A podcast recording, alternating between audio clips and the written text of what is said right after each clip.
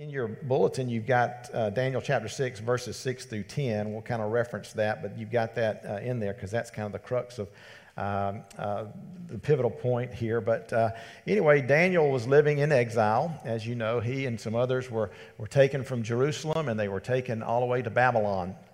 And uh, in Babylon, uh, the king recognized the, the, the sharpest, most intelligent, uh, most handsome young men, and he wanted to bring those men and train them uh, in the ways of the Chaldeans and, and put them in leadership roles. And so Daniel was one that, in this group of men uh, that were selected, handpicked, became head and shoulders above everybody else because of his integrity, because of his wisdom, because of who he was, and his faith in, in God uh, just began to, to, to move up and, and move up in leadership. And, and, uh, and so what happened, Nebuchadnezzar, and uh, he was the king, and, and we talked about him two weeks ago uh, with the fiery furnace and everything. Well, when he dies, his son, Belshazzar, takes over, and you learn about him in chapter 5.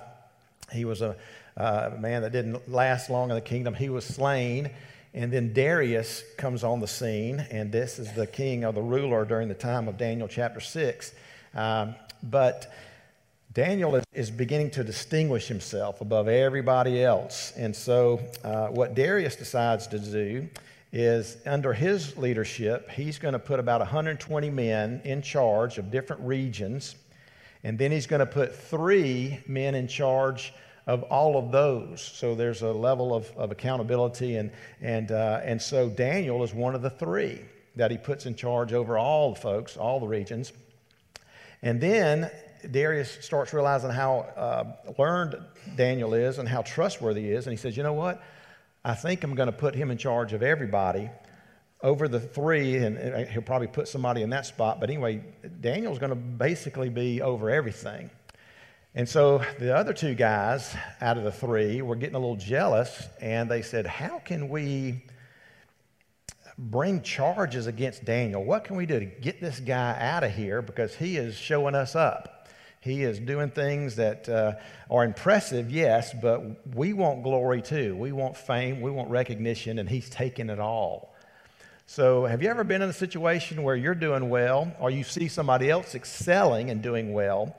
And those around them, instead of celebrating that and being grateful, uh, become jealous and, and want to tear that person down. And sometimes they'll talk bad about that person, or sometimes they'll talk bad about you if you're in that position. Uh, and, and it's, it's horrible. We should celebrate the benefits that come from folks that are doing well, but, but many times people don't. And, and sometimes it's because of insecurities that we have, sometimes it's because of pride and arrogance that we might have, but we don't want to celebrate the success of other people as much as we want to have that success ourselves. And that was kind of what was happening to Daniel. And so uh, in, in chapter 6, you find out that these, these guys got some other guys together and they made a decision. They said, Why don't we talk to the king and why don't we say, O king, live forever?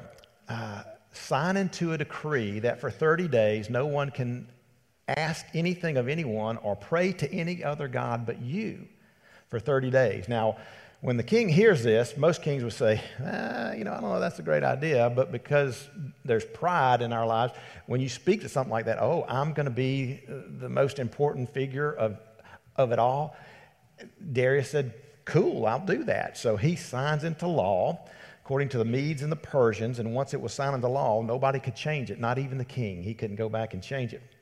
Uh, so for 30 days, if anybody prayed to any god but Darius, if anybody needed anything, he was the one. Uh, and it sets him up, you know, kind of as, as, you know, so these, these guys knew that, that they could tap into that with Darius. So he, he signs this decree, signs this law, it goes into practice. And Daniel was aware of this. Now, Daniel wasn't one of the guys that were coming up with this because they were trying to trick Daniel. Because they knew that the only way they could get Daniel in trouble, or the only way there could be any kind of accusation against Daniel, was if it had to do with his religion, if it had to do with, with Judaism, if it had to do with his faith in the God of Abraham, Isaac, and Jacob. So that's why they came up with this plan. Well, sure enough, you find out that uh, it, is, it goes into law. And then Daniel knew about verse 10. If you want to look in your bulletin, uh, this is the last verse there. says, uh, Now Daniel knew that the document was signed. He entered his house, now in his room, the roof of his chamber. Uh, he had windows, and he opened them toward Jerusalem. And he continued kneeling uh, on his knees three times a day, praying and giving thanks before his God as he had been doing previously. So these guys knew that Daniel was a man of prayer. And at least three times a day, he would go and he would spend time actually praying. And he was facing Jerusalem and he was, he was spending time um, talking to the God of Abraham, Isaac, and Jacob, the God that he was faithfully serving. So when this law gets passed, uh, Daniel doesn't say, Well, you know, I'm going to be a faithful, and I'm going to use the word Christian, but that was when Christ came. I'm going to be a faithful Christian, but I'm, I'm just not going to do the things that I normally do. I'm just going to kind of give in. Uh, he didn't do that. He said, You know what? the most important thing in my life is my relationship with God. And I'm going to continue to be faithful and I'm going to continue, continue to put Him first and I'm going to continue to pray as I always have. Now, you don't do this as a public display. And he wasn't doing that. People didn't know. Uh, I mean, he wasn't making a public display of this, but these guys knew his character and knew him so well that they knew he prayed. And so they spied on him and they found out, yes, he was doing that. That didn't deter him from praying. And so they go and they tell the king, hey, king, there's one person that's not doing what you said to do, and it's Daniel. And the um, punishment for that was to be thrown in a den of lions. And so, sure enough, uh, Darius hears this Daniel, and he's like, Whoa, now wait a minute. Now, I, I, I didn't think this was going to cause my top man to be in trouble. And, and so, he, Darius keeps doing everything he can to stop this from happening, but he's stuck because it's the law. And he, even the king, can't uh, contradict the law. He can't, he can't break the law. And that's how it was back in this particular era. So they take Daniel, they throw him in a lion's den, and uh, put a stone over the mouth of the den. So he, he's stuck in there all night long. Now, these aren't lions like Simba, you know, these aren't little cute little, I mean, they, these are actually adult lions that eat people okay? And they knew that if they used that as the consequence, then it was the death penalty. The person thrown into the lion's den was not going to survive because the lions would eat those people. I mean, that's, that's, they knew that.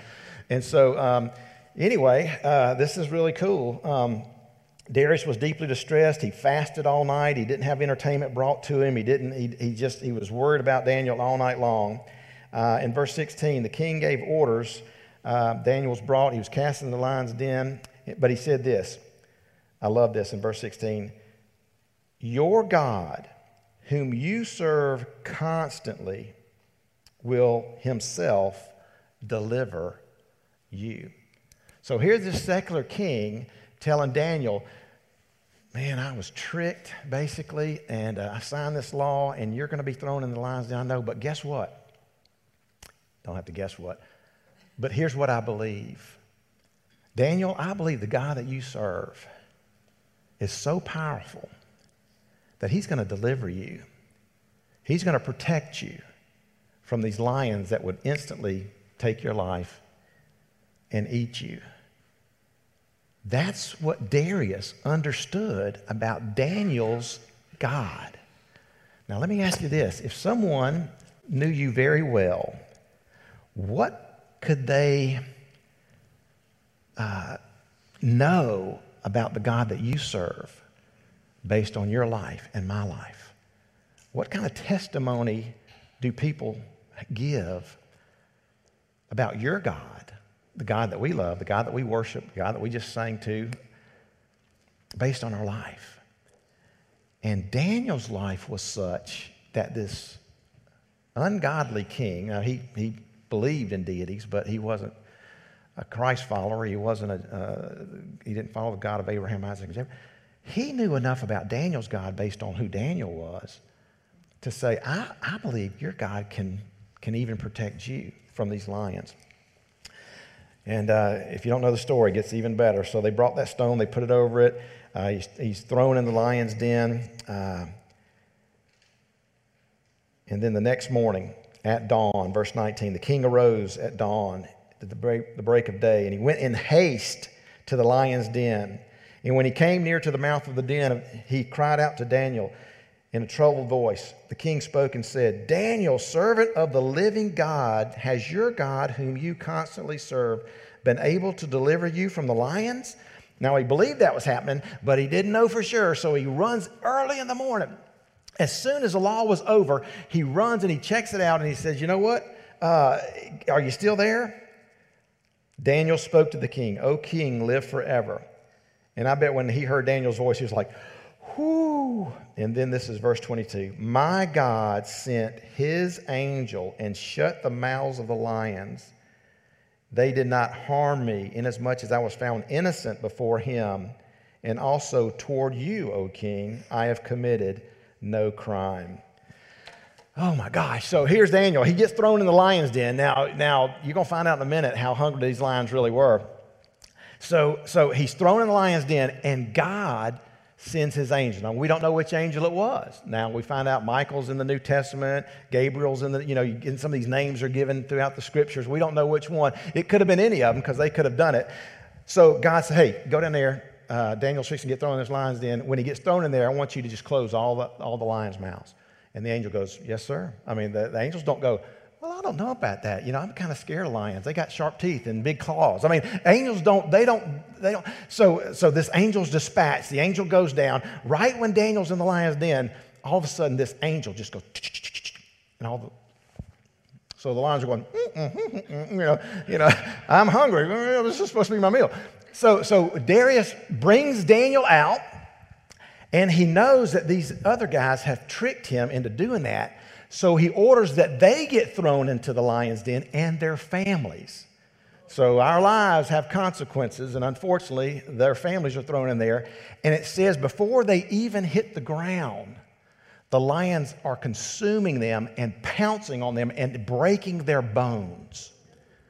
So these big cats, these ferocious, um, intense lions, when these folks are thrown in there, immediately they're just consumed and eaten, and, and, and they're, they're pouncing, lions will pounce and, just breaking their bones.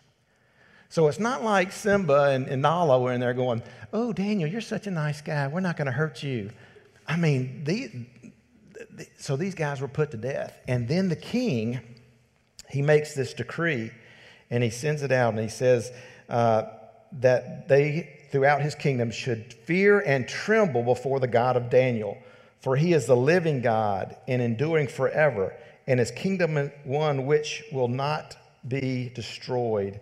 He has dominion. And he goes on and says other things that are, are just powerful about the God of Daniel. But this, this, this king, because of who Daniel was, was so influenced that he began to understand who God was. So when I look at this story and we think about folks being in exiles and learning from their, from their story, there's lots of things that we can draw from this. Hopefully, it just gives you the courage to, to not resist um, the temp- to, to be able to resist the temptation to, to just kind of back off of your faith. You know, the three guys thrown in the furnace two weeks ago, I mean, I, that was, you know, you got me a little animated on that one. I mean, I, I don't know if y'all were here. Who was here two weeks ago? All right, somebody said, Mark, you said woo about 100 times, but I did. I mean, just like, man, I mean, that's, and so Daniel, I tried to calm it down today, but Daniel's the same way. I mean, my hope is that these, these stories inspire us because they lived in such an intense situation. I don't know that we'll ever get that kind of intensity. But we'll have people questioning us. We'll have people ridiculing us. We'll have people laughing at us for our faith. We'll have people making fun of us. And I hope that that, when compared to this, doesn't give you pause, doesn't call you, well, you know, I don't know that I need to really be that, you know, committed to Christianity. No, I hope it inspires us to be as committed, as intense, and loving, not to the extreme where we're being. Uh, where we put people off, uh, but, it, but it's, man, that, that passion for God, that zeal for Him, and that desire to love him and know him. Uh, I hope these stories have been such that, just like Esther last week, she said, I'm going to go to the king, and if I die, I die. But I'm going to be faithful, I'm going to do this.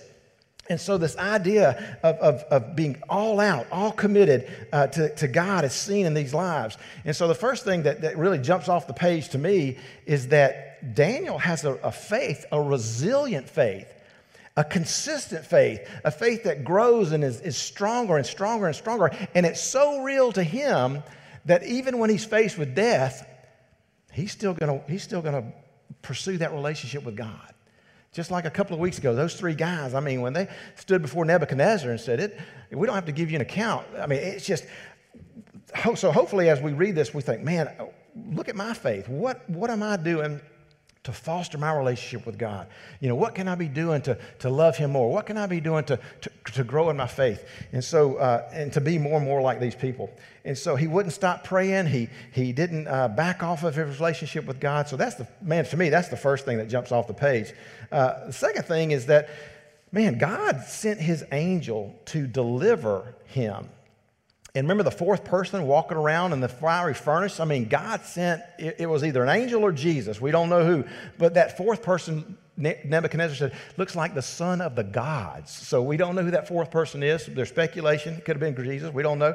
But, but God looks over the world. Second Chronicles 16 9, there's a rebuke to a certain king. And in that rebuke, there's this wonderful principle. And it says this The eyes of the Lord move to and fro throughout the whole earth searching for those whose hearts are completely His.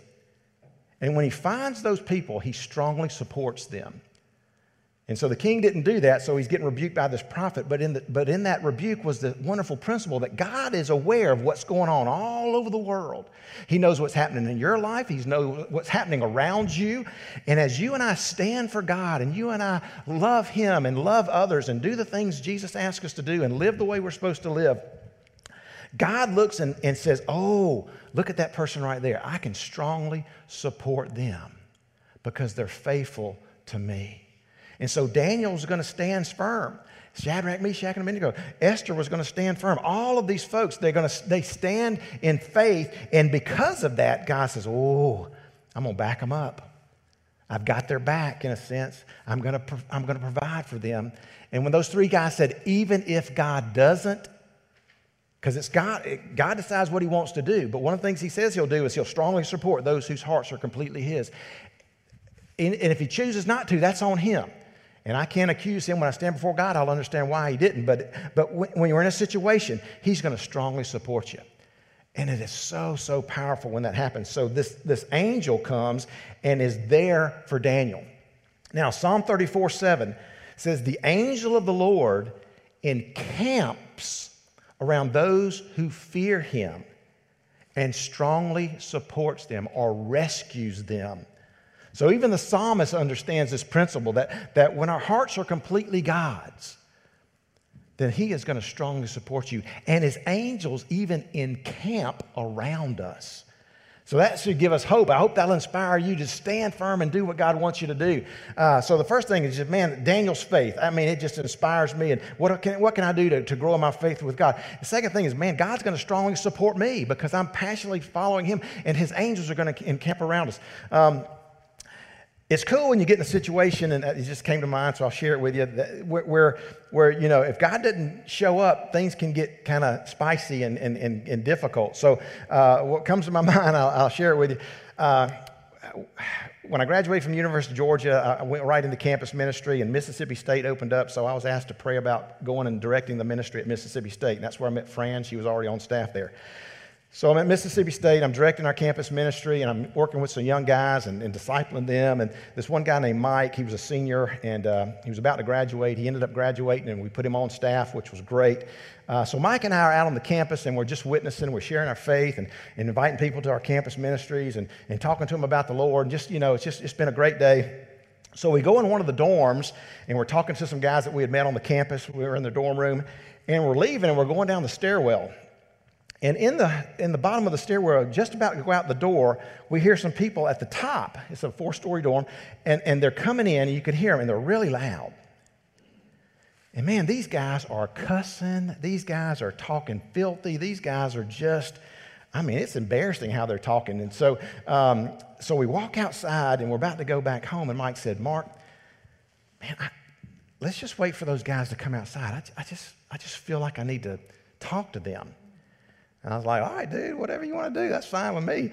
So we stand out there, and these two guys walk out, and these guys are huge. They are big. And they're still yakking away. And Mike, Mike is a tall, skinny guy, great basketball player, but tall. And he said, Hey, guys, uh, couldn't help overhearing what you were saying in the hallway coming down the steps. And they kind of looked at him like, kind of like, what, what do you, you know, it was just kind of weird. And he started wanting to, to witness to him. And I'm sitting there kind of letting Mike do it. And uh, all of a sudden, And these guys are big. I mean, they're like big, uh, muscular, big, and, uh, and they get a little offended. And they start coming, coming at him. And they're just, you know, I mean, they're just barking at him and just, just, and Mike starts backing up and his eyes are getting big. And, and this idea of strongly supporting you, that kind of thing, well, the Holy Spirit just kind of jumped on me and just compelled me to step right in between these two guys and Mike. So I'm right there. Now they're, they're, they're in my face and, and they're uh, intense. And, uh, and the Lord just started giving me the words to say. And I said, Guys, what if your grandmothers heard what you were saying? I, I don't know where that came from. And both of them, I mean, they just went, they just kind of just kind of collapsed. And I said, I bet, I bet your grandmothers are praying for you right now, aren't they? And they both said, Yeah. And I said, what, what do you think they want for you while you're here in college? And they just hung their head. I said, I would say they would want you to know Jesus. They would want you to follow him. They wouldn't want you saying the things that we overheard y'all saying, and we're not being mean to you. We're just appealing to your heart. Guys, we, we, we want you to know the Lord. And we got to talk to them for quite some time. And so we started seeing these guys on campus. I don't want to tell you who they were, uh, but, but we'd see them on campus, and they would yell out, Hey, there's my preacher man. Preacher man, come over here.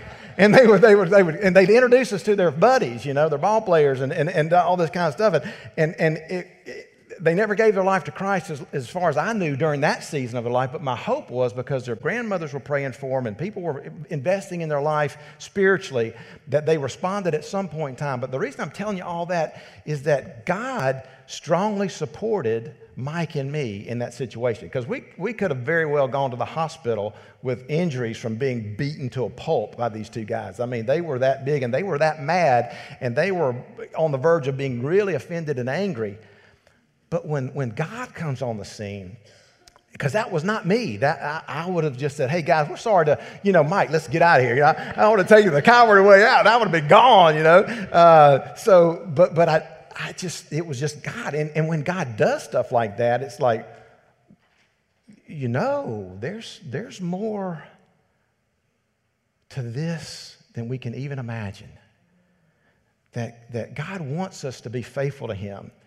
And when we're faithful and, and He needs to have our back because we need it, He's there. He's just there. Because Mike's heart was pure in that. Mike wasn't trying to do anything other than just love on these two guys that he knew were whatever he was saying. But uh, so, so the second thing I see is man, God sends his angel and protects Daniel. And I believe God will do the same thing for us in whatever scenario that might look like. Um, but he does. And then there's other things, of course, but, but the third thing I want to say is, or point out, is those guys that tried to have Daniel killed, in the end, got what they deserved. And sometimes you think, you know what? Why aren't the wicked suffering for the infliction of pain and suffering that they're causing? Why, where's justice? People might start questioning God and say, God, why, why are people that aren't doing great seem to be having it all together, and folks that are trying to do the right thing seem to be struggling? Uh, or how can somebody get away with something that they've done that's so just wrong? And in Daniel's story, there's lots of things, but, but these guys in the end were thrown into the lion's den and they were, they were killed. And we don't want that for people now. In the New Testament time, we want our enemies to even become faithful Christians. So we, are praying for our enemies. We're, we don't, we're not praying for their doom and their demise. We're praying for their salvation. We want them to get right with God. We don't want them to have eternity apart from Him. But if they don't change, they're going to experience that. And so we don't have to worry about the scales of justice. We don't have to worry about, you know, you know, that's why God says, Vengeance is mine, saith the Lord. I will repay. And some of the great, greatest movies, you know, revenge is kind of the theme, you know, and I love Clint Eastwood. He's got some great movies, and, and revenge seems to be some of those things that he, because there's something inside everybody. We want revenge. We want justice. We want to, you know, and so, but God says, hey, let me handle this. And he will handle it. And in this particular situation, it happened instantly. And he used a wicked king, Darius, and, and these guys were, were, were punished. So, in our worries and our concerns and our fears and our anxieties about justice and right and wrong and all that, God, let God handle that. But we are faithful, we are consistent, we are true, we are letting um, our lights shine so people see our good works and give glory to God, and then God is going to tease it all out. And if anybody treats you like these guys treated Daniel, the right response is not saying, God, get them, but God, save them. Because hurt people hurt people. You know what I'm saying? People that are injured and people that are insecure. And, and that was what was motivating these guys. They were insecure. They wanted whatever it was. And so our prayers for those folks that are doing that to us or doing that to somebody else who might be doing well is to pray that God save them. In your mercy and your kindness and your love for them, let them see who Christ is. Let them uh, find their identity in Christ. And it's going to lead me to this. And this was, uh, remember, I showed you the book two weeks ago. I think Liz might have showed you the book last week, Faith for Exiles. But in that book, there's some wonderful truths that I want to tap into as, as we conclude. And that is folks that don't know the Lord, folks that maybe are persecuting you, or folks that, that uh, you know, are, are struggling, they have, we all have questions. And the true answer to these questions, it's, it, they are found in Christ and in Christ alone. And here's some of these questions questions for identity, like who am I really? And where do I find my truest self? I mean, people have these questions about themselves. Who, who am I? What, why am, you know, all that kind of stuff. And so the true answer to that, the real answer to that, that goes to the core of who we are, is found in Jesus. And so if you know folks that are wondering, or folks that are picking on someone else, or folks that are, they will find their identity in Christ. Questions about how to live. How should I live in today's world? What my, do my choices matter? And those, we, we do find how to live in this world in Christ. And the things that we do matters. Questions of intimacy and relationships. Am I loved? Who are my friends? Does anyone care about me? These are questions that people are asking. And in Christ, those answers, those realities can be met. You are loved, and you can have true friends in Christ.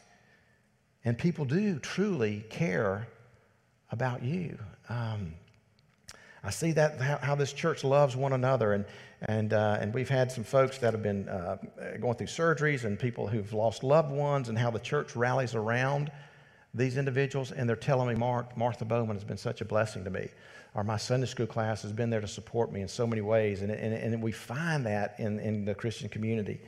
And it's not anywhere else in the world like, like it is in God's family. Two more um, questions of meaning and purpose. Does my life matter? People, we want to know that. Uh, what am I made for? Am I made for something? Is there a reason that I'm here? And in Christ, these questions are answered. And then finally, legacy and significance. Can I make a difference? What really matters? What counts for a life well lived?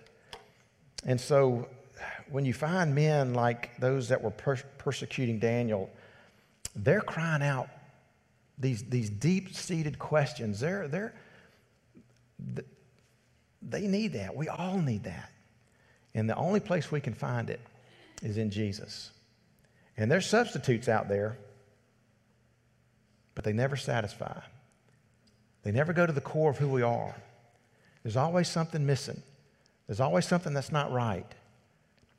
But in God, in Christ, everything we ask, all of these yearnings of the heart, are met to the fullness. And it is sweet and it is wonderful. And if those questions are still churning in your mind, that's okay. But I'm going to point you, like Daniel would, to Jesus and say, that's where you'll find it.